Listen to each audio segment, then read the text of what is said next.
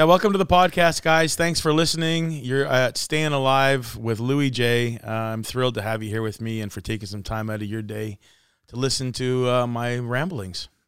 They're good ramblings. Speaking of ramblings, uh, you've had an interesting week. You've kind of been the media darling uh, um, in an unfortunate time. Uh, just for those of you who don't know, obviously, we've had a second shutdown for Toronto and Peel, Mississauga and it's really affected the small businesses. And uh, I wake up one morning and you're on uh, CTV News being interviewed, and then following that, you're on uh, other news channels being interviewed to kind of be the voice for small business. Uh, tell me a little bit about that. What what went on that week? Well, the week has been uh, highs and lows. We've been in peaks and valleys, and I'll tell you, it's uh, been extremely frustrating. It's been satisfying. Um, it's been confusing, and that's where all of this kind of landed me in front of a camera. I guess, yeah, in front of a camera. Um, I don't know how I was chosen as a voice, but I'm glad to be able to use a platform or at least create some voice for small business because, like me, thousands of businesses have been impacted so negatively um, to the point where the future is very unclear. And so that's where the stories came from this week, talking about the uncertainty and how the lockdown is going to affect us and what it's done to us.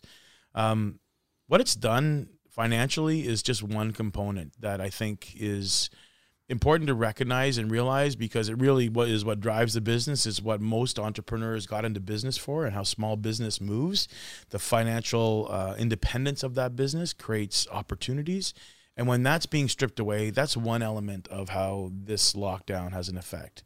The the the mindset and the mentality of what it does to people and how it it it it divides them and it unhinges them and and now they're coming at their neighbors and they're angry and people are with masks and no masks and I mean that is a, huge challenge. Not to mention there's you know the uncertainty of what the future holds for us. So now we can't we can't open our doors we can move to online. We're lucky. We're able to pivot.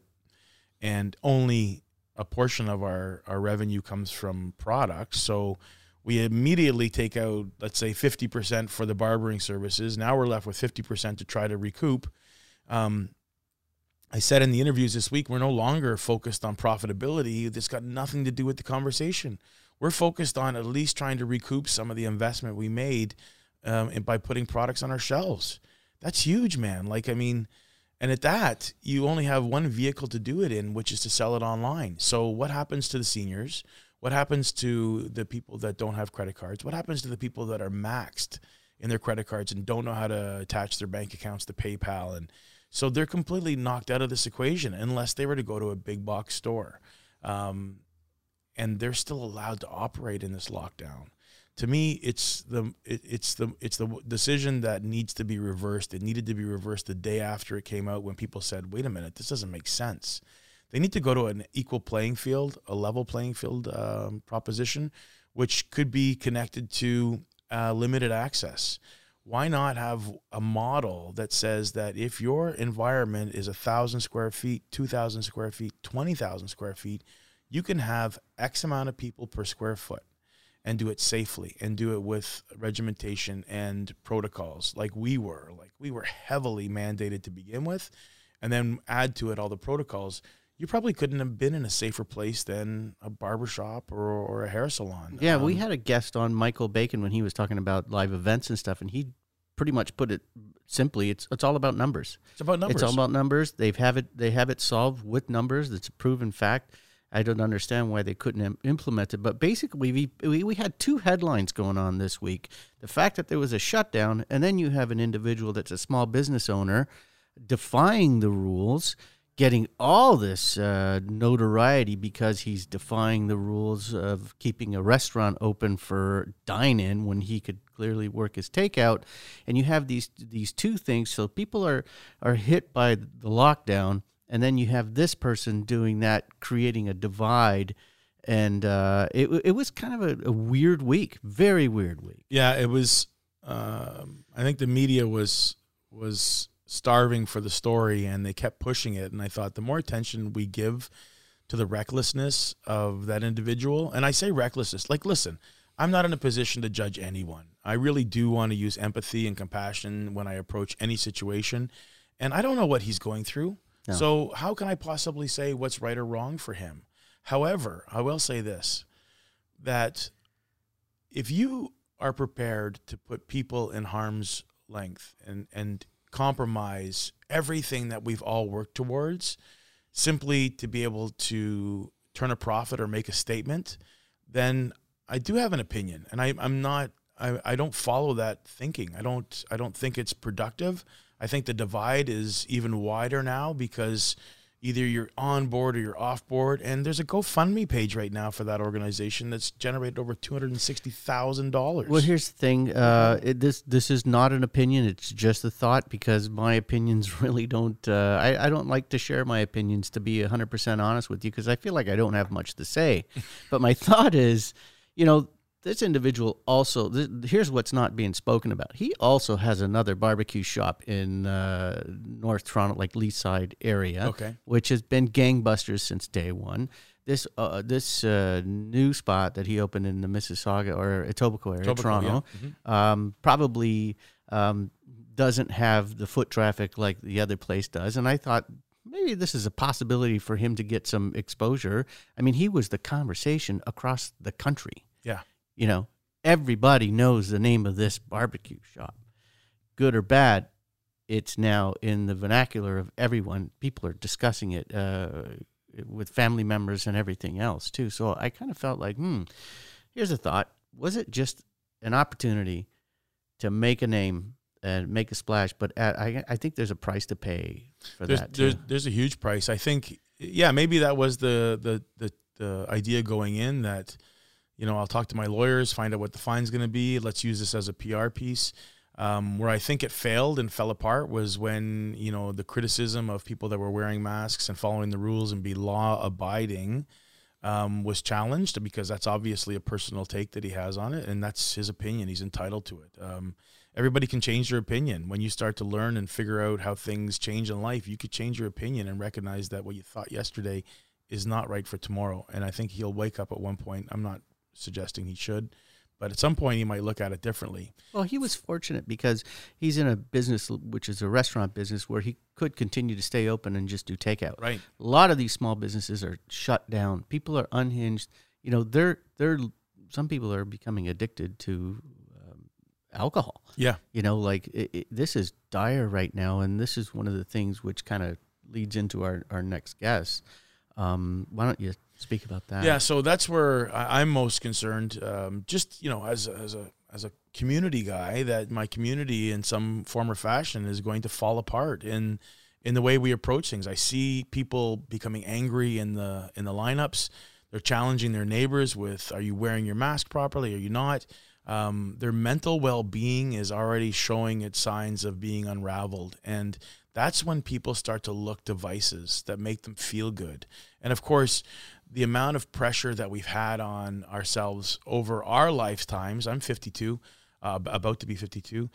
All my life, it's been pounded into my mind that you know socially I can have drinks and I'm going to be happy and it's fun. And yeah, I get that. I have a fairly healthy relationship with alcohol, but um, when you're when you're taking it as a as a relief and you need to escape and now it becomes part of your routine to the point where you can't function without it that's when the relationship needs to be questioned. You need to step back and figure a way to get out of there. And that's exactly what we're talking about today. I got a friend that's coming on, JT Wahlberg, that um that's been to hell and back, you know, and just have him recognize where he was unhappy for some reason, drinking endlessly, and then um, decided on good advice from people that loved him, and that's where I think we need to, we need to step in. If, if you you see anybody that you think is struggling, you need to have that hard conversation. You need to make sure that they understand there's resources available. Everybody knows that, but I think in the storm, you can be lost and you're going to forget and you're going to continue doing what makes you feel good because why wouldn't you?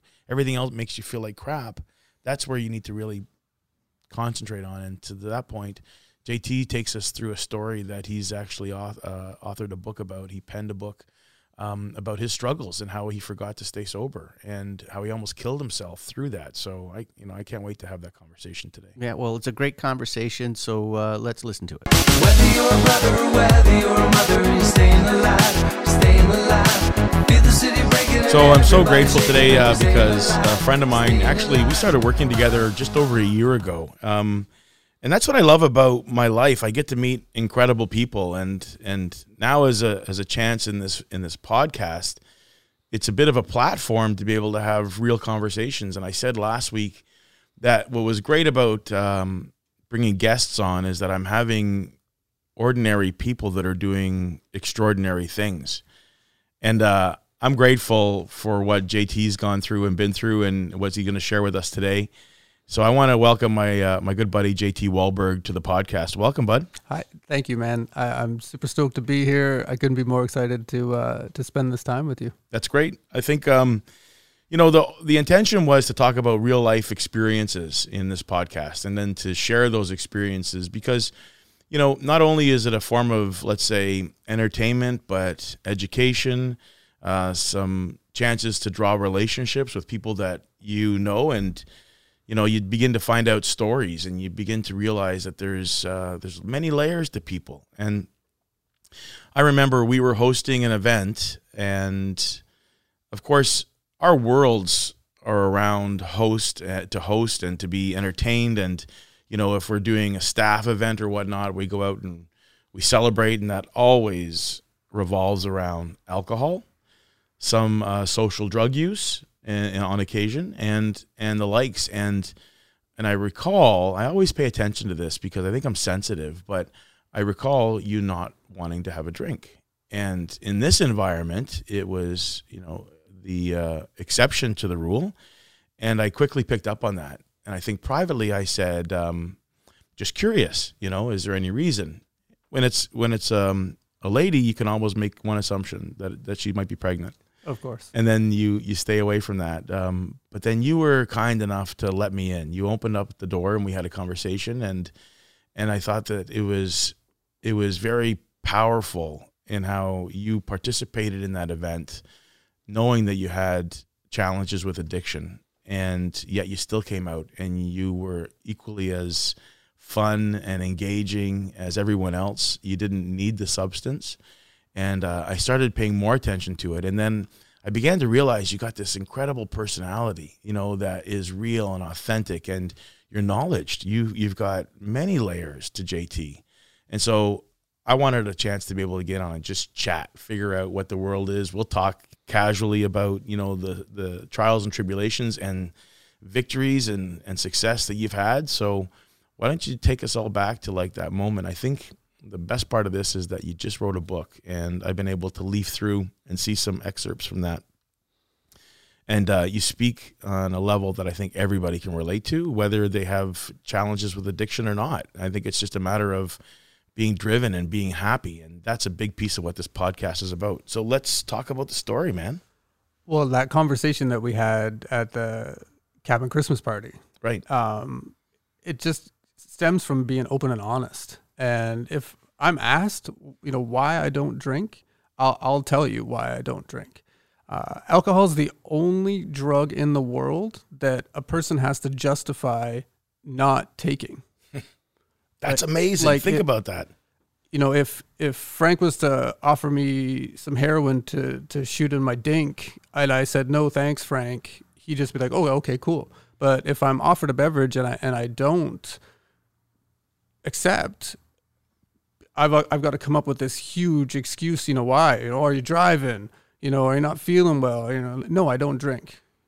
And then people start to get conscious about their own consumption and it's really off-putting in, in my early experience so now like you said about being real and, and i was open with you because you deserve that respect because i hadn't known you for barely two months i think or three months at that time but you know we we made that connection. And i said well i'm going to be open and honest with louis i said no i don't drink. You know i had a huge problem with it. I nearly died trying to get sober because i'm a dumbass and hmm. and did it the most incorrect way that any human being could could possibly do it. And i told you and and you looked me dead in the eye and you and you just said okay you know if there's anything i can get you get you water get you this and that. You know, like I've been in situations, you know, big events and stuff where all of a sudden I've become the, the focus of everybody's animosity towards like you got to have a drink, man. Come on, dude. You know, like why, why, why, why? So at some events in the past, I've just gone to the bartender, given them a fifty dollar bill, and you know, I said, "Hey, can I talk to you down at the end here?" And be like, "Hey, man, I don't drink. It gets kind of awkward. Can you just give me like a, a soda with a lime that looks like a gin and tonic or a vodka tonic or something like that?" But in that first experience with you, I was just like, "I'm just going to tell Louis straight up." You know, Uh, yeah, and I respect that because it takes a lot of courage. And I think when you come to that point and you recognize that this is actually this is the right way to approach it. Well, there's no right and wrong. Screw that. This is a way to approach it that keeps everybody, um, you know, uh, informed, and it could help, and it did help me. It made me realize that, you know, I started to look at things. I was already looking at things differently, but that made me really put uh, a lot of thought into the fact that every single Monday we come into to work at the time, you know, when we, we weren't shut down and locked down, we um the first thing that comes out of your mouth, and it's it's more often than not, is like, man, did I ever get wasted on the weekend? Or how was your weekend? Oh my God, we got shit faced. You know, like it just wasn't. It, it- when you start to realize at some point that conversation needs to change, and it's been like that for 20 years. You start at an early age, 19, 18, 17, younger in, in most cases when you're dabbling in the drink. And then and then you now make it part of the routine. It's part of the conversation. It's about let's hit the liquor store for the weekend or more, if that was the case, when it's taking control. And our conversation just revolves around how drunk we got. And I, I think most of us will admit that we've had those Monday morning, you know, uh, conversations more often than not. And it's completely acceptable. Your point about it's the one drug that you that you you have to you have to defend why you're not doing it. It's incredible to think about it like that. And the fact that it's so socially acceptable and unacceptable not to. And it's kind of like a diet the way I look at it. Like whenever I've, you know, attempted to really put health and consciousness and mindfulness into play and I've been very um uh, I've been very strict on the food that I was putting in my body. The minute you're in a social environment and you're not participating at the same level as everyone else, you do become a topic of conversation. You become a point of interest. We're like, no, no, just this one time, go ahead. You know, and how difficult it is for anyone trying to overcome anything, whether it's an eating addiction, a drinking addiction, a you know, a drug addiction. When somebody just constantly says it's okay, you can just have one. Like that's a challenge, man.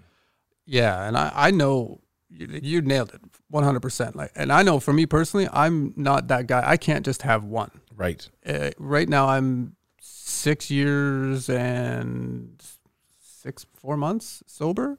Um, and if I had just one, it would be 1000 and I would be dead. Mhm.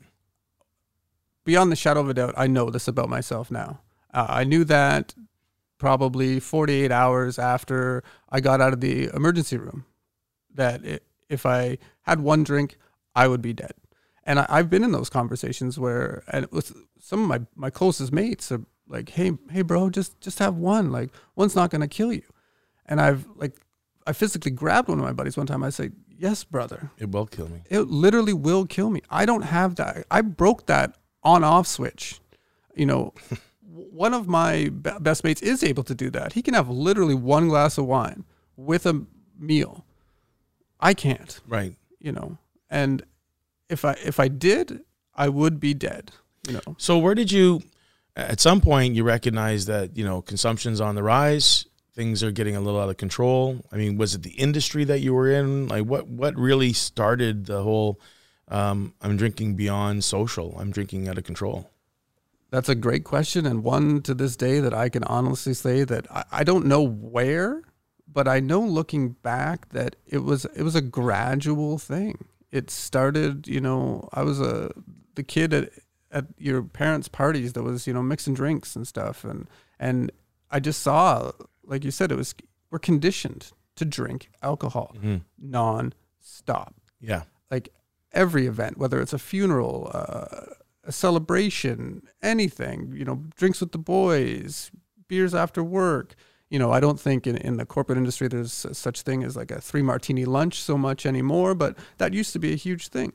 I just noticed my consumption constantly, constantly going up. Uh, I, I was in the food service hospitality industry. I was a chef for, for years, and I could hide in that industry very well because you're constantly around the booze and then just nonstop. And it was became just not on the weekends, it became every day.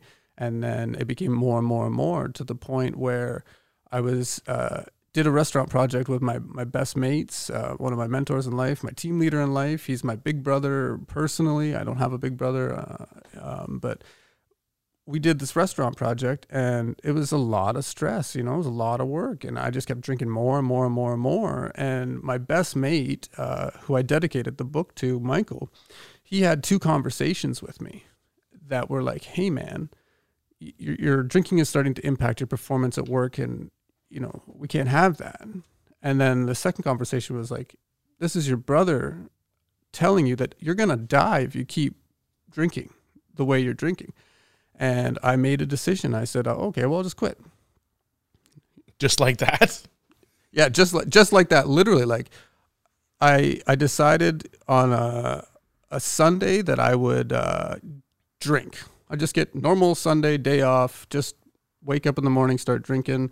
And honestly, Louis, I was that point, you know, my father had been dead for I think about eight months. But even before that, I was drinking every morning, like just to stop shaking, to get get my head right. To, know. to go perform and be Yeah, part ju- of just the to day. do that, to to be, you know, the host of the party at at whatever restaurant that I was having to go to that day. And I decided on a Sunday morning that I would just go about my normal day, get absolutely wasted, normal, which was probably, you know, uh, 40 ounces of vodka plus some wine, plus, you know, probably a couple beers that were in the fridge. Uh, and I would wake up Monday morning and I would not drink. So I had a Sunday, Monday off, and I, I'd be fine. I didn't do any Google search or anything about, you know, how to withdraw from alcohol. This was your plan, just to kill it cold turkey. Yeah. And I was like, I can do this, no problem. Little did I know that alcohol is the only drug that, if you withdraw incorrectly from, can and will kill you. Not heroin, not cocaine, not meth, alcohol. If you were at the level of consumption that I was and that a lot of people are, if you withdraw incorrectly, my body was so dependent on that booze going in there that it started to shut down. And I didn't know what was going on. You say that you had um, you armed yourself with a bunch of chunky soup cans, Yeah. and you're ready to take it on. Like so that like the extent of my withdrawal knowledge or get sober knowledge came from the film Trainspotting, uh, a Danny Boyle film based on a book written by Irvine Welsh. And in it, the I don't know if you've seen the film. Uh, Mark Renton, the, the main character, rents. He's got to kick heroin, so he goes to uh, his room. He boards up his door. Before that, he gets a bunch of cans of soup. So I was like, well, that's what I'll do. You know, no, like this is 2014. I had you know Google at my fingertips. I could have Googled how to withdraw correctly from alcohol and probably gone in a different way, but I didn't, and I didn't want to because I didn't admit that I had a problem with it. I was like, this is how easy this is. Get drunk one last time, wake up the next day, don't drink, and then make a decision from there whether I could do this in moderation. That wasn't the case. So So how did it unfold? I mean, um, knowing that your body's going to reject all this, your mind is already set because I think that's the biggest drug that we do have. I think that there's been proof that once you put your mind in motion, you know that you really are unstoppable. And so maybe it, it probably was a lot more soul searching and digging deep, other than Michael's comment to you. Um, so you came to that that time where it's like, this is it. I'm over. I'm done. Um, but you still have to perform. You have to function in life. You have got to go to work. You've got to pay the bills, and and add to that the the challenge and the, the difficulty in turning on an entire dime. Like, what are you, what are you up to then? So obviously things didn't go well. No, so I did that. I went to that that Sunday. I did my normal trip to the to the supermarket to the LCBO. There's a, a wine shop in my supermarket, so I grabbed a couple extra cans of cider and a, you know a, I think a box of wine, and that was it. And then all this chunky soups, of course, uh, other things. I think I grabbed a frozen pizza, and I was like, you know, just normal. Uh, I wasn't eating very well back then, obviously. And then woke up Monday, and I felt like normal hangover. You know, no big deal.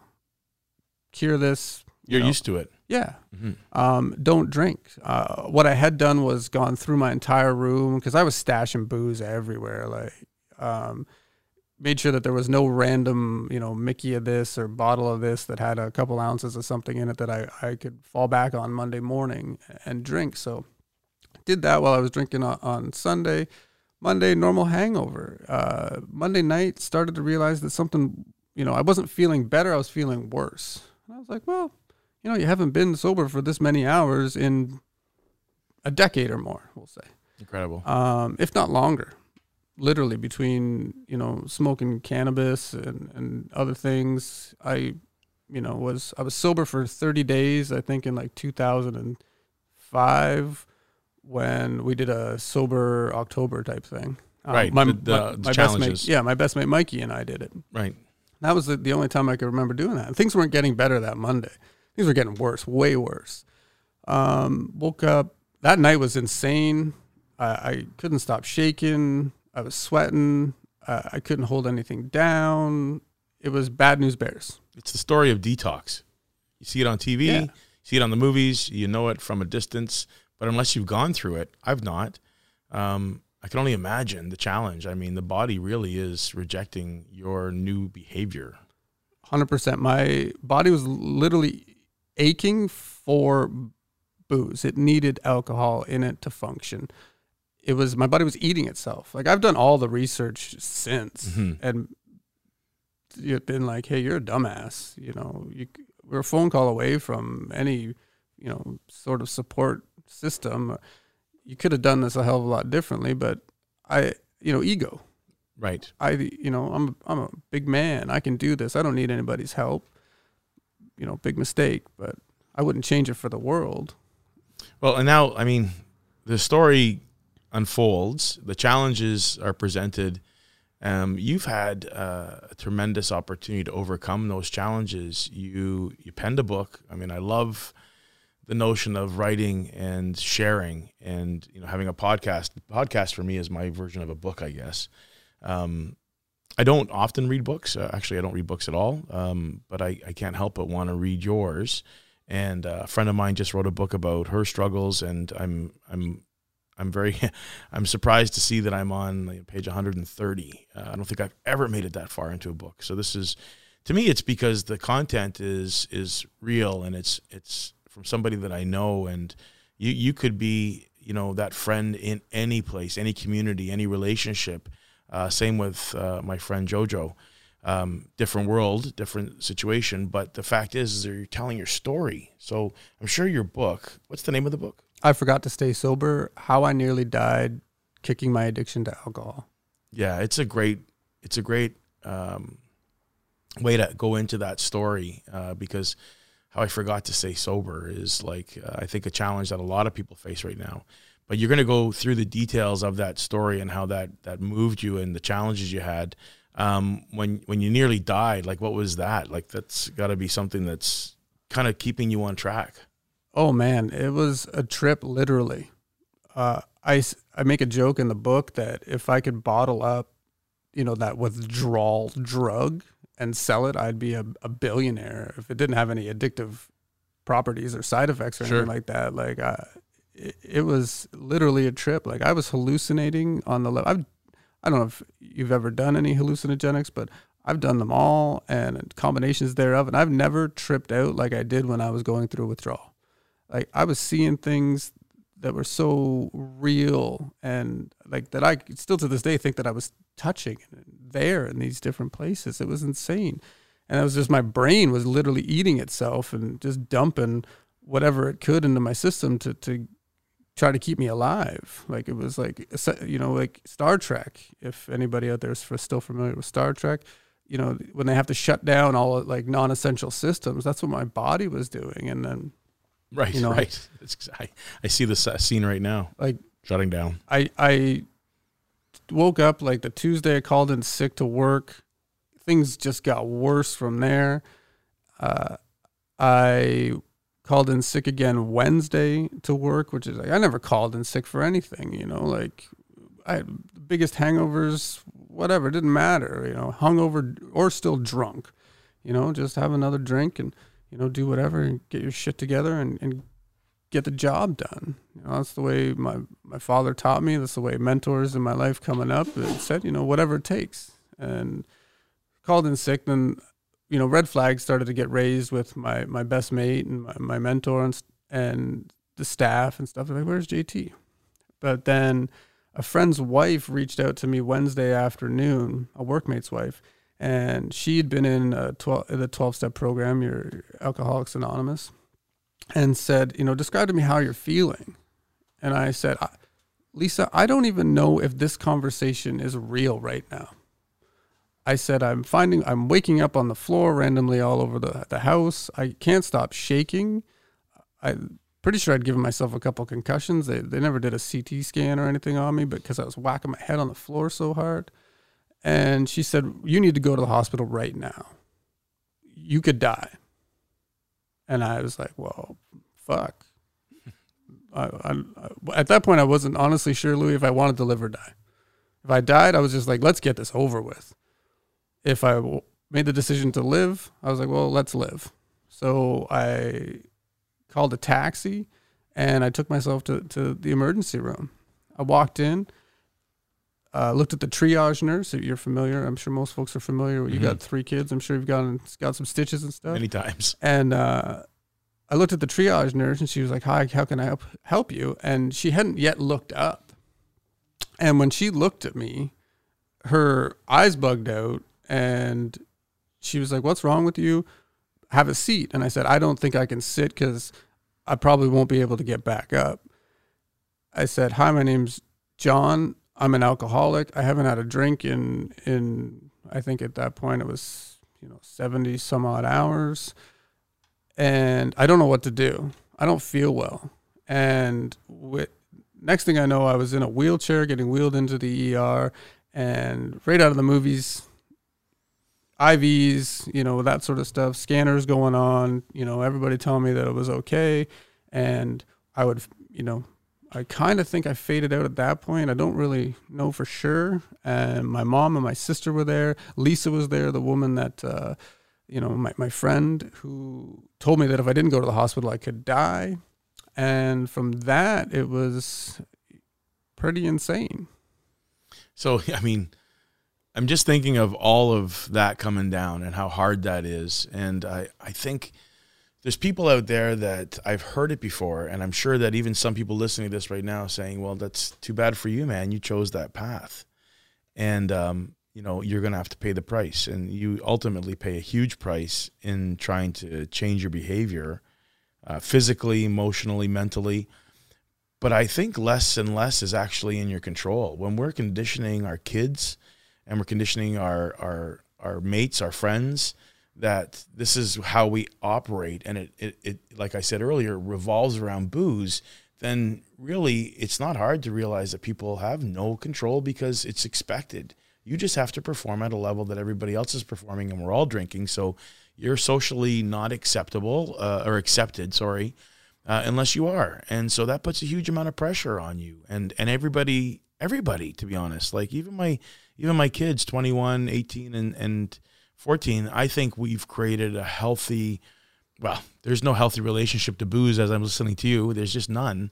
Um, but there's a healthy approach to it. I think we've created um, a way to be able to safeguard them from moving too far too fast. However, yours didn't come overnight. It didn't come at 14. It came after much and many years of exposure. So, you know, I realized that this is really not in your control. At some point, you've been pushed so far that you are you are given up. You you have given up because that's what's expected. Not that they want you to give up, but you, you, there's really impossible to get out of that space. It was the hardest thing, hands down, that I ever have done. It, No doubt. like you mentioned, and I, I- spoke a moment ago about the, the conditioning. It's so normalized in our lives that you can't get away from it. Quite literally, you cannot get away from it. There is like I said, no no space where you can enter where you won't be offered a drink. You know, aside from going to your your your job, and my job was you know hospitality. I was the host of the party all the time and expected to drink. Do you think that industry uh, cultivates or fosters um, alcoholic uh, outcomes? For sure. Mm-hmm. Every time there's a reward in that in that industry, it's uh, or a contest is had, uh, whether you're a server, bartender for sales, it's you know, well, win this, sell X, get a bottle of wine. Everybody gets together afterwards and and has a drink. And I knew one person who was a Muslim and that and didn't drink because of their religion. In my entire career, back of house, front of house, Mhm. He was a chef and he was the only person I knew that, that didn't drink in that space. It's it's actually I'm thinking about the other indus- industries that I'm connected to, and it's absolutely every part of every corporate event that I manage and host. There's uh, when in doubt, add food and booze. Everybody's going to be happy. That's kind of the the the thinking behind planning. It, it's it's not responsible. It's it's not being sensitive. And as I'm opening my eyes to the challenges that people face, I recognize my involvement in those challenges and if I'm helping or if I'm hindering. And so often that award that comes up on stage and they're looking to receive their accolades, it's always, almost always accompanied by a bottle of champagne. Um, when in a lot of occasions we do gifting, we send in bottles of wine. Um, and I think in the last three or four years, I've been more conscious to say, what if we had an option for people to acknowledge whether they drink or not? And the religious choices uh, have made it easier for me to say that and make that a point of the conversation around the boardroom table.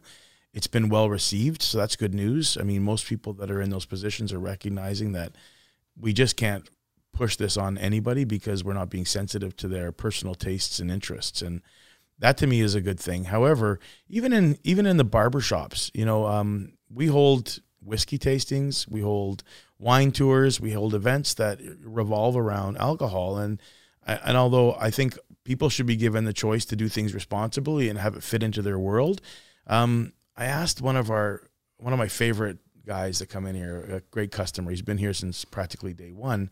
I said, um, why are you not showing up at these events? They're like the, the best thing that ever happened. People talk about them for months afterwards, and I'd love you to be that, uh, you know, part of that um, because it's an appreciation. And he says, I can't come to your events, Louis. And I'm like, why? You know, I felt a little bit and maybe offended, like, is it not good enough for you or whatever? And then he pointed to the mantle and on the mantle, it, we had it lined up with every scotch and whiskey you could ever want in your in your cabinet because they were either gifts or they were, you know, all of a sudden worthy of worship and display. We put them on display. Such a cool thing.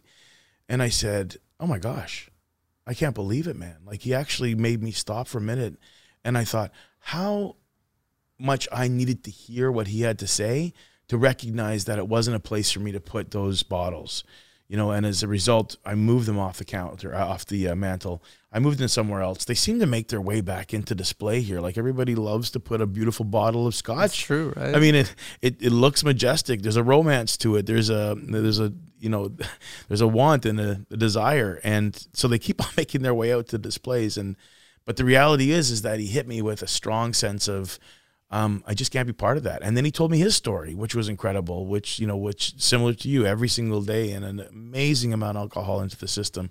And then um, how he overcame that and, and where his life is now. And that's where I love um, how our conversations have evolved over the year because I recognize that that thinking and that challenge and that, you know, near death experience for you um, has done something profound. I don't know JT before uh, alcohol or before uh, sobriety.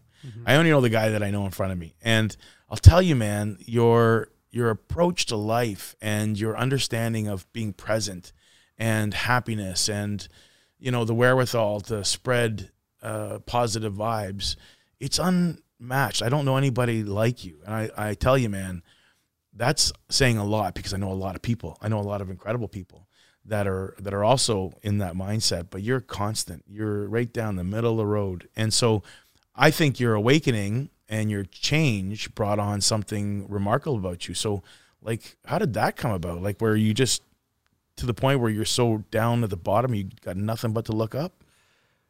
Well, first of all, Louis, thank you for your kind words, man. I, I appreciate it, and uh, a lot of that energy and, and stuff comes from the people I surround myself with. Like now, uh, it's a, it's just a reflection. It's I'm just bouncing back, you know, cool high vibes fr- from everybody else, but uh, definitely almost dying changed my perspective for sure. I was 38 years old at the time, and uh, you know, I heard uh, a few years back th- this guy Marcus Luttrell. He said that from age zero to, to 40, you have opinion.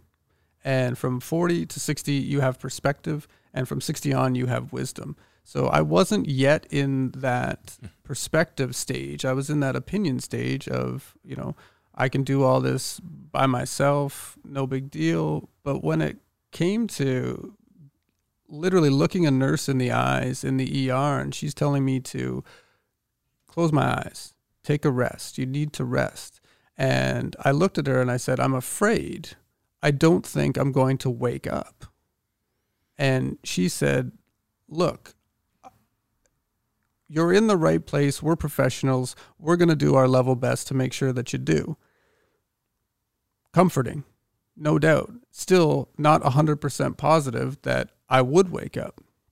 When I did wake up and I saw, you know, my sister was sitting there and, and we're in the same hospital where eight months before my, my father had died and I felt terrible that, you know, I'd put my sister in, in that position again and you know, she's looking at her brother. She was holding my dad's hand when he died, like eight months before, and and now she's looking at her brother. And I just said, look, I'm I'm gonna make it out of this, and I'm gonna be relentless in my pursuit of of awesomeness, and just to like I knew it was in there. I, I've been told that since you know that you'd always been a pretty positive guy and stuff, and very supportive, but. I said I'd be relentless in my pursuit of, of being the best version of JT that I can be every single day. You know, I, I, I think words are spells and super powerful. We've all worked with those people that come in and they're like, you know, how you, how's it going, Jimmy? Oh, you know, same shit, different day. This fucking sucks. That sucks. And I'm like, man, you know, and you bring that energy and then you just lower everybody's energy. Like I said, you know, I'm not that guy. I come in, even if I'm not having the best day, even if, you know, the, the monster is sometimes what I refer to my addiction as. Like, even if that monster is like right on top of me, I'll just use my words and, and just change the narrative and just say, you know, I'm having a great day. Today is a great day. I feel good. I look good. I ought to be in Hollywood. Things are so good, even if internally they're shit. And I just, I try to just give that out, push that out everywhere I go. And, and I think that it's my duty now to, to, to give back, to be of service. Right.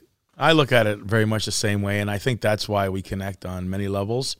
And I can I can see and appreciate how difficult that is because here I am, and everything that I ever post or that I talk about, or I'm in in community with friends or family, I'm always you know like I say the eternal optimist. It's like this is great. You know I, I'm. Uh, you got to look at it like it's half full. It's actually beyond full. We're out of the box. We're doing great things. And uh, I always say, you know, kindness for the win. And then I've been challenged more recently because, like in in the last nine months, I think we've all become unraveled in some regard. And you know, I'm recognizing that not always am I coming off with kindness first, and I have to stop and I pull back and I correct. And and my mind doesn't stop racing, so I'm on you know a different planet when it comes to the speed in which I process things. And not many people uh, are like that, but for those that are, they know exactly what I'm talking about. And I almost have to stop and rewind for a minute and recognize that, oh my God, I got to go back and I got to go back and be kind there because I have to say that I, I'm sorry and I apologize because that was a little too curt. Even when I'm talking to Tammy or the kids, like they don't deserve that. And, and it's hard for me to step back into that space on the fly I actually have to have a moment of reflection. And then when I do, I go correct all the mistakes and I come back with kindness because that's where I am and who I want to be. But I find too, like you say, that when you're challenged by it, you could have the monster, you know, breathing down your back or your neck. And you have to just put out the positivity so that all of a sudden you start to take control of the narrative. And, you know, I do that in the morning. I've got a killer routine that, you know, I talk to myself now, which is really interesting. I, I didn't ever think that, uh, I always thought people were weird to talk to themselves. And I find myself talking to myself more than I ever did. But it allows me uh, to have a, a real conversation with me about how I need to be grateful. And I had to be happy about the dogs, even though the dog just took a piss on the carpet. And now we got to get rid of the carpet. Like, I mean, uh, life is crazy, you know, and those moments keep on coming in and pounding. And when you do meet that guy that walks in that says, you know, uh, it's okay, you know, then you, I just feel like I have a, I have an obligation too to go, come on, man, let's bring it up, you know, and people often like to play that part. Um, in a lot of cases, they play a part of a victim. If I tell you I'm doing great, you're not interested in me because, you know, he's great. So he doesn't need any attention. But if I tell you that I'm not doing well, you know, then all of a sudden their interest is to to help me feel better, and now they're paying attention to me, and yeah, and then everything changes, and now all of a sudden we're concentrating on the negative part of it. Like I just did an interview on the TV this morning, uh, talking about um, the probable outcome for small business, and I got off that interview, and I'm like, I didn't like that, you know, because I, I spoke about the potential that this isn't going to work and we're going to be out and gone. And it weighed heavy on me. It's the first time I got off of an interview or helping somebody realize what condition we're in without that optimistic spin. And so that for me is something I got to think about because I don't want to to push out the fact that there is doom and gloom unless I've got a solution to doom and gloom, which is like let's look at it differently. Man, you look at things differently all the time. I think you talked to a customer on the phone once and she said, "I just want to thank you because I don't know exactly how the conversation went. If I recall it, it was more along the lines of, I want to thank you. This experience um, has been really, really great. Like your customer service is amazing. I think your response to her was, that's because we're awesome. I, yeah, I remember that. Yeah. That's amazing. and that was a that was recovering from what ended up being a negative customer experience, client experience. You know, we couldn't provide that that lady with the service that she was looking for, but in the end, our awesomeness shone through and shined through, Well, no, shone through, shone through. Yeah, John through, John through. There you go. something like that. and uh, it became a positive experience. And now that lady's out there, you know, in, in the world and in her space, and telling everybody how awesome Cabin is. And That's the conversion, man. I love it. So, what's your routine uh, got in it? Like, you're the, I would, it's definitely not 40 ounces of booze on a Sunday and uh, maybe a couple of packs of Kraft Dinner. I mean, you're you're plant based, you're uh, a vegan, and and you've got a routine that kind of gets you going. You walk everywhere, man. I mean, wow. my routine, uh, similar to yours, I listened to your, I think second last podcast maybe now, and uh, about your like 20 20 20 and stuff like that. It's very similar to yours. Uh, I, up in the morning, you know, between four and five, and it starts with setting the mind with with gratitude, and it could be grateful for breathing Yeah. if if if if I feel like the day might not play out as positive and as awesome as I think it might, it might I'll just roll everything right back to to literally be grateful that you're breathing. Now, count to 7, move. Just get going. And it starts with you know gratitude and then I get into some stretching and, and yoga and some specific breathing exercises. Then I'll hit the computer, do some work, but work for me is writing. It's creative. It's not really work. I'm pretty blessed like that. And then it's a, a 60 minute workout. It's a big run, and then it's into I I intermittently fast from uh, for 18 hours. So I eat between 11 and 5 or like 12 and 6 depending on what, you know, life's got going on and stuff like that. Then I'll I'll eat my plants and then I've got the rest of my day to to just do whatever it is that I want. I just you know, I'll spend time with my wife obviously and and all that sort of stuff, which grateful that we get to do a lot more of now. She's a flight attendant with Air Canada, so she's been unfortunately grounded, but Mhm. You know, you get to spend a little bit more time there and stuff like that. But I just literally, from the minute I wake up, set the intention in my mind that today's going to be a great day. And if things don't go well, good, because there's an opportunity to to learn, to be challenged. And if we're if we're not challenging ourselves, or if there isn't some sort of you know exterior force that's, challenging us, we can be stagnant, and and then you, your your vibes are low, and you know you're not going to grow. Yeah, I think the challenge and the notion, certainly in business, uh, to fail, fail fast, fail, you know, often gives us a chance to reset, recondition, and then it really is for us. Um, well, I keep on saying this word course correct, but if you don't have those challenges, you just keep on muddling along, and that could be great. You know, it's not that you have to fail, but when you do, you got to look at it like a positive, and uh, and those setbacks end up creating you know um, chances to break through. And those breakthrough moments are where you can just find like magic you know and I'm, it sounds like i'm talking philosophically but the reality is is that i can find these little moments in the day when it started off just so negatively and then the day just kind of compounded by negativity and then that guy in the line pissed me off and that guy turning the corner pissed me off. And then i found that the moments that i was able to stop and reflect and go wait a minute man to your point just breathe you know like start this over again. Let's come back at it. Let's be real. Even in the conversations you know where i've i've screwed up and i've been curt and unkind and un, and unfriendly to my kids or to my to my wife or to my you know my business um, relations it's now much easier for me to go wait a minute man i was offside there and let's just talk about that i've often woken tammy up late at night you know after i've gone and re- rewound the day and said that was stupid. And she said, I know, you know, and the, the, the brilliance yeah. of, of, you know, of somebody that can let you, and I always say Tammy's way smarter than I am. She does all the meaningful heavy lifting in our relationship. I just get all the, the, the glory, the fame from it, I guess. But if it wasn't for the way she approaches things in life and how she actually calms and grounds me, we would be a disaster. I would be flying all over the place. Renovations wouldn't be done. The house would be upside down. It always is anyway, but it would be way worse than it is. And it was it's her her ability to in the moment not just punch back. Um, not that she's taking a back seat. She just knows that there's the right time and right place for her and I to have the real conversation about that was not cool, man. And um, not that it's terrible. We don't get in big fights, but at all. We don't get in fights at all slight disagreements, people would actually compare it to regular day conversations for their relationships. For us, it's it's all relative, right? Even uh, the sense that I'm I'm frustrated with you means that we got to take care of it, man. Let's go talk about it, and we do.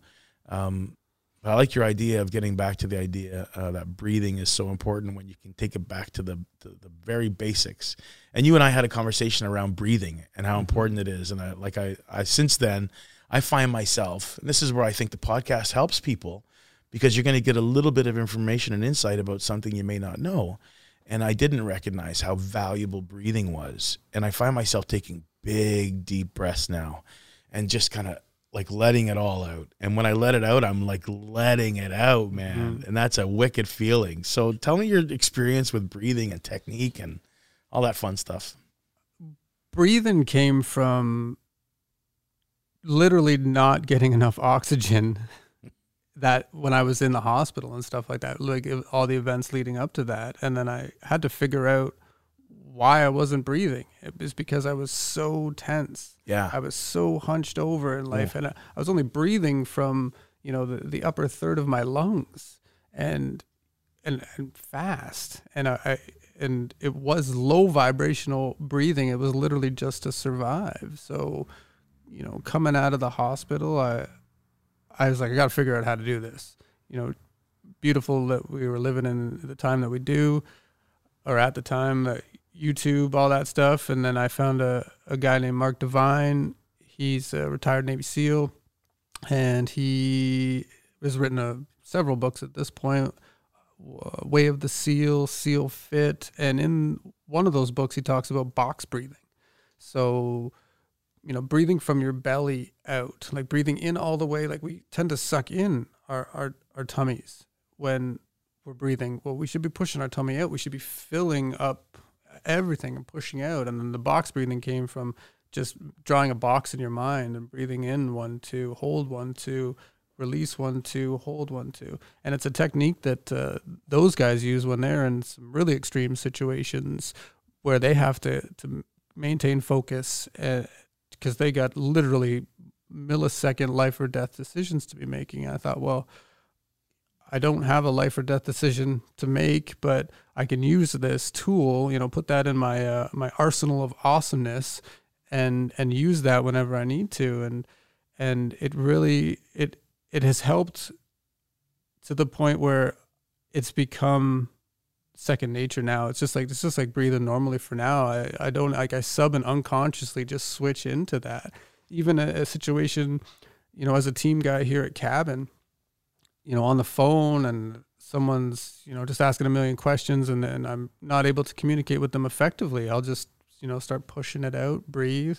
And then, uh, you know, we got a client here who's looking to cash out and you just roll, like, calm it down, roll it back, breathe. You know, this, this isn't a life or death decision, but that's, that's where I learned that from. It's amazing because I, I tried the box technique and here's here's my result. And this is where I think you just got to keep going back to it because I would get into like maybe the routine of maybe three or four complete boxes, you know, and then uh, and then my little voices start talking, and they won't let me continue. And I realize, oh, that felt good for a second, but then I'm starting to convince myself that I got to concentrate on something else, and then you're rolling so fast that you realize that that the, the technique that you were trying to master you're completely dismissed it and you're now you're thinking about other stuff. I mean, really, you do have to be conscious, but I can't wait for the time where that that second nature just takes over and it becomes unconscious uh, and the fact that you don't breathe well becomes conscious. Like you know I'm, maybe i'm doing low vibe breathing man.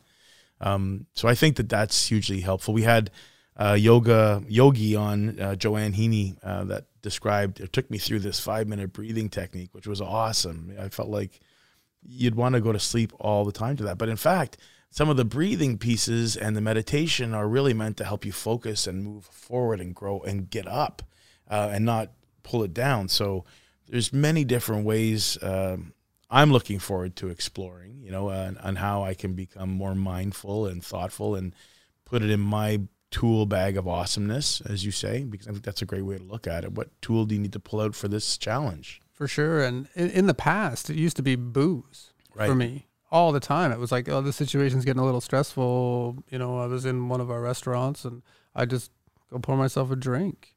And, you know, nothing lowers your vibration or gets you more tense than alcohol. Like there in all of the research that I've done since, like there is literally not one positive property that alcohol can do for the human body. It's literal poison and you know i know i spoke about changing the narrative and that's what really helped.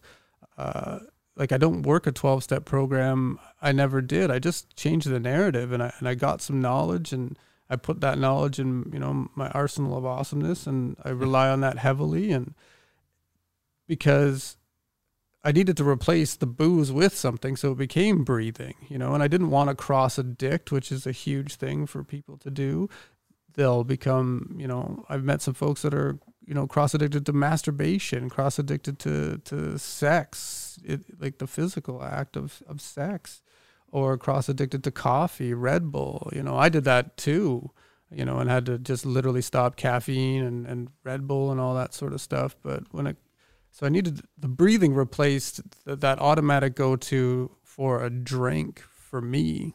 And like i said there I read a book.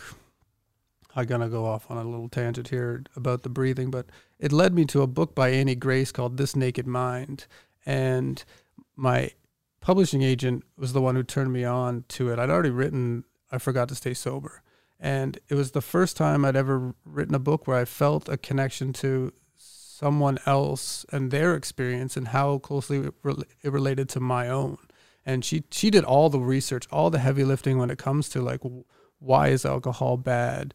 The, the alcohol industry and you know how insidious the marketing is and how we're conditioned to to just consume alcohol to nonstop go for it. And i never you know we talk about vibration and stuff and, and low vibes and high vibes and alcohol literally you consume it and your your your vibration is lowered. We are vibrational beings. It's funny too because it's the first thing that you're offered when somebody's trying to calm you.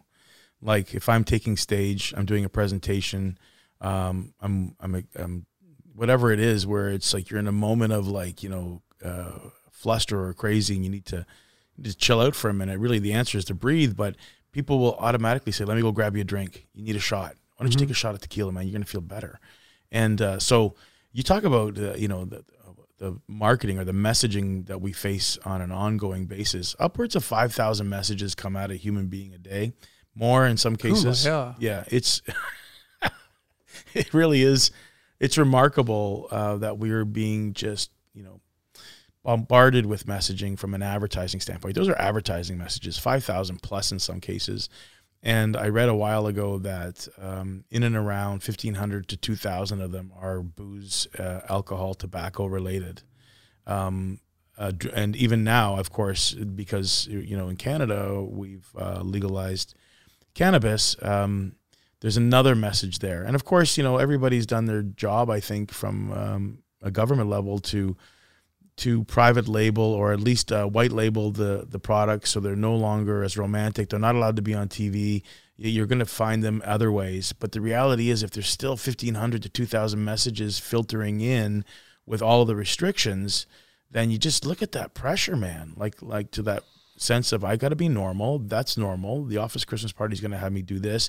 And let's face it we're going through like times that of course we've never been before. And mental health and our condition is going to be an, a topic that we're are not going to be able to get away from. It's it's going to present some very very challenging times for people um, to move further into addiction, to move away from consciousness, and to rely on the the the, the punch or the drug or the boost that we get from these substances. So I mean, I think the cross the cross addiction could be health and well-being and mindfulness. Like to be able to shift into that. You went and you're a plant-based guy man. You only eat plants. I love when you say go eat my plants. Go eat my plants. Plants Should- should love we- water. plants love water. Yeah and we need water. We need plants. Like we should we be not eating meat and processed foods? Like i mean that's a big topic man. I'm i'm i said i would never wave the flag because it's independent decisions people need to make about how they operate but i feel like maybe it's now time for me to start waving a flag and saying we need to get off of meat man. Uh, i've done it now successfully for well over three years. Well not well over i guess coming up on four. Um, I think everybody's got to try at least because the the, the the humanity part of it in in itself that now is part of my conversation because now I'm becoming very clear on that, um, and how it's unnecessary, um, and how for a number of years we've been lied to. But like you know what are how is it that we can make that move and transition so that it becomes easier because it's got to be easy otherwise they're not going to do it. I mean, I didn't find it that difficult. I did what you did to alcohol. I did to meat. Um, I didn't get shakes. I didn't get the sweats. I didn't get. Uh, I didn't have to go to the hospital.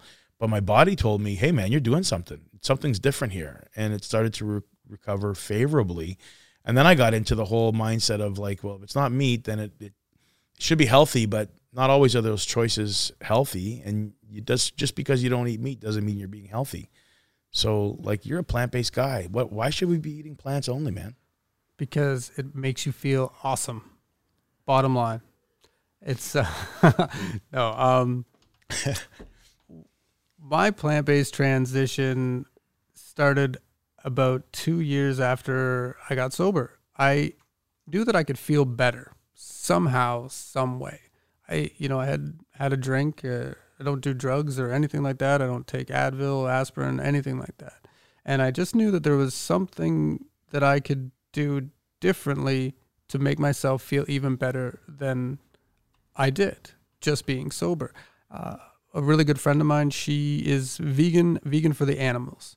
Uh, she convinced me to just start eliminating things from my diet. Mm-hmm. And I think that that is a great way for anybody to start on on the whole plant based mission or your your relationship to alcohol mission. Mm-hmm. Just start doing less and replace you know alcohol with water or replace alcohol with tea replace meat with you know lentils and that's what i started doing with plants. I started just eliminating stuff and then going back to it. So i would take cheese and processed meat out of my diet for a week. And then i would put it back in felt terrible.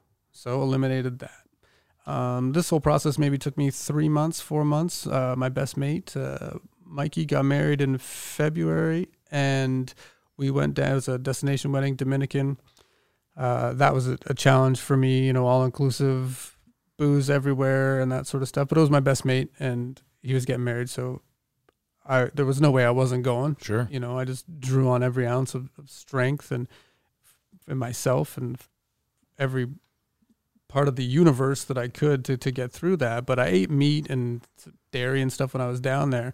Felt terrible. Flew back, I think, on a Saturday night and just like booze, I woke up Sunday morning and said I'm never eating meat again. That was it. That was it. So just just like yourself, I just said I'm done with this, and I haven't felt better. And then I after that, you know, it's been almost about the same time. I think February will be four years plant based for me, and sober, like I said, six and a bit. So four years of, of being a plant based human being. Uh, I don't use the term vegan myself because I, you know, I still wear leather and that Mhm, sort of stuff. Like, nobody can be perfect, Right. um, you know, but and I just prefer whole whole food plant based based human. Uh, you say vegan to people and they kind of their eyes get crossed a bit and they're like, oh, does that mean you don't eat cheese? And then you got to get into. If I say whole food plant based human being, you know, most folks will take a beat and think about that and be like, oh, so you you know you don't eat any animal products. No, I don't. Why? It doesn't make me feel good. That's it, it's it's that simple. I, I mean that's that's that's a perfect way to describe to anyone. Um, I never felt better than when I eliminated meat, and um, the best part was is when you start to realize that you don't even want to have a substitute for it. Uh, it really doesn't interest me anymore. It did at the beginning, where all of a sudden I was trying to make the food taste like food that I was familiar with. Because let's face it, I had almost 50 years of a different way of living. And here I am, you know, making a massive shock to my system. And you want to do what you're familiar with. So all of a sudden, the food that you're preparing could have this in it. So it, it looks and feels like meat. You have no Beyond Burgers are coming out. I mean, I think that there's a major uh, movement around the world right now for plant based to see its increase and its rise. And I think that's amazing.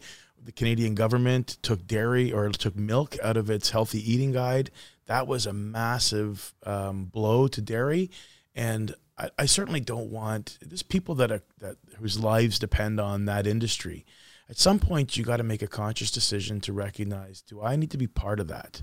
Um, although my family's dairy farms for the last 200 years say that I should, um, some people are making the transition. Some farmers are, are are are stepping up and saying, "It's not for me. It's not for my family. It's not for the future families."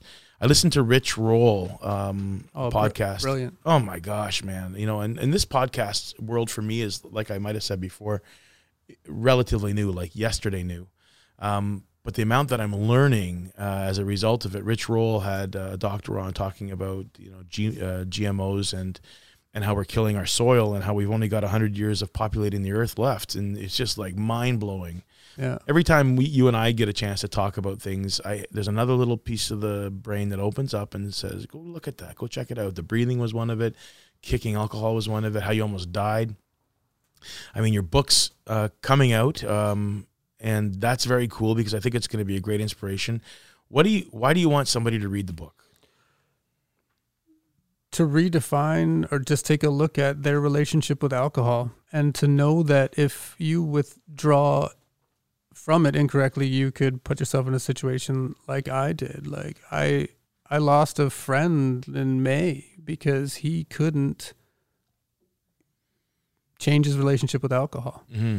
he died because of booze Yeah, that's terrible. I'm sorry, bud. Oh, thank you. And and it's uh you know, it's it's it's well, it's he died because I told him that I couldn't help him. He died cuz I told him that I wasn't strong enough to help him with his alcohol addiction. and uh,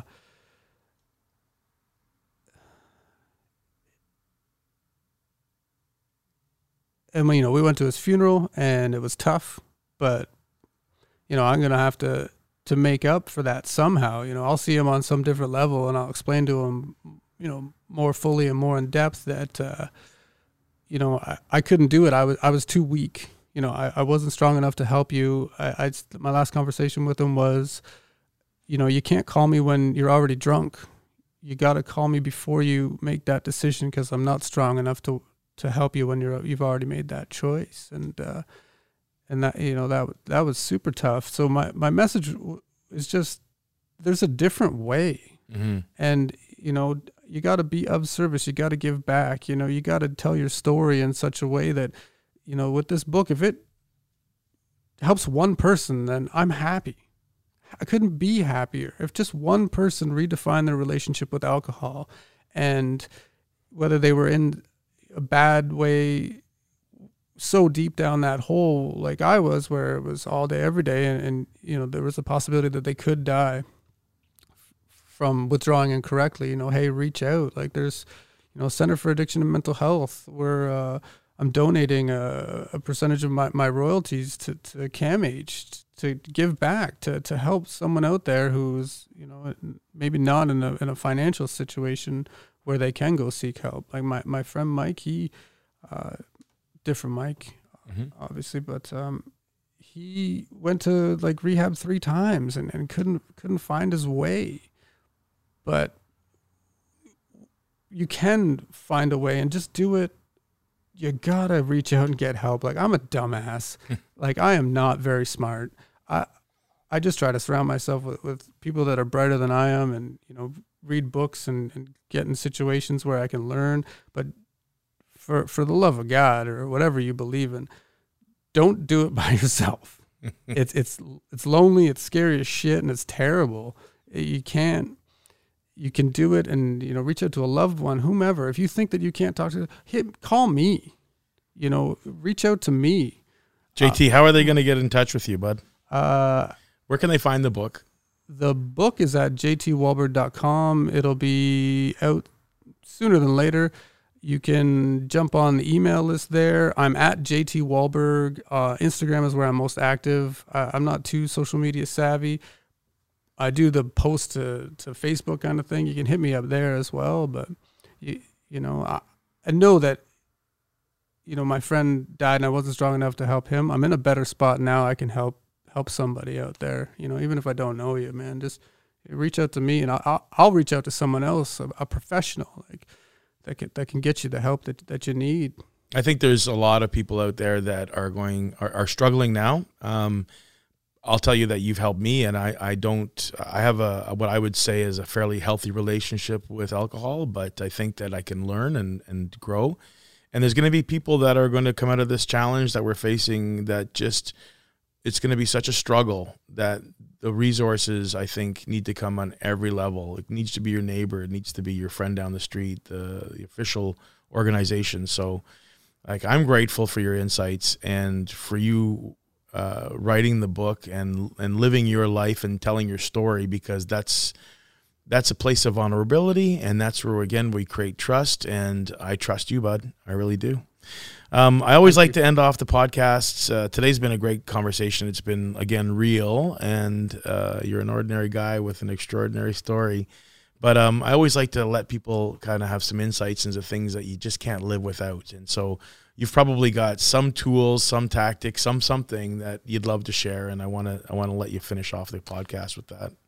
well we talked about breathing and it was you that that told me about that calm app Yes. I, I got into that. Uh, that was very cool. But uh, one like piece of tech that or app or whatever that you can you can reach out to. Uh, there's a an app called Blinkist. I'm a huge reader. I know you're you're a podcast guy. You're Mhm. an audiobook guy, and uh, but Blinkist is uh, they give you 15 minute reads about all kinds of books, and you can punch in anything that uh, any topic that you're you're looking to investigate further. They give you the opportunity to make that decision, you know, you don't have to go buy the book for nine ninety nine. It's it's a paid app. It you can find probably a coupon for it out there. I think it's about eighty nine dollars a year, and I love it because I read three books, four books a week, you know, cover to cover. But with Blinkist, I can you know get these quick little snapshots of books that I might not necessarily read, but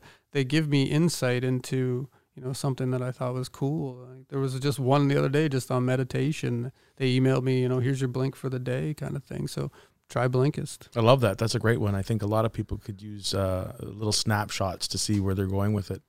Uh, JT, great having you on the show today, bud. I am thrilled, and I hope that we help inspire people to take that leap, uh, or at least look for resources to help that along the way.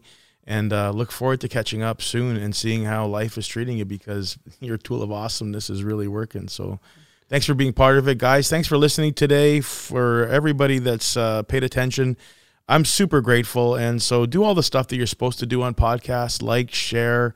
Um, subscribe, uh, all that fun stuff because um, let's just continue the conversation. Thanks for being here, bud. Oh, thank you, Louis. I couldn't be more excited for for this adventure that you've started and to be a small part of it. I'm super stoked. Thanks for having me. Awesome, bud. Thank you.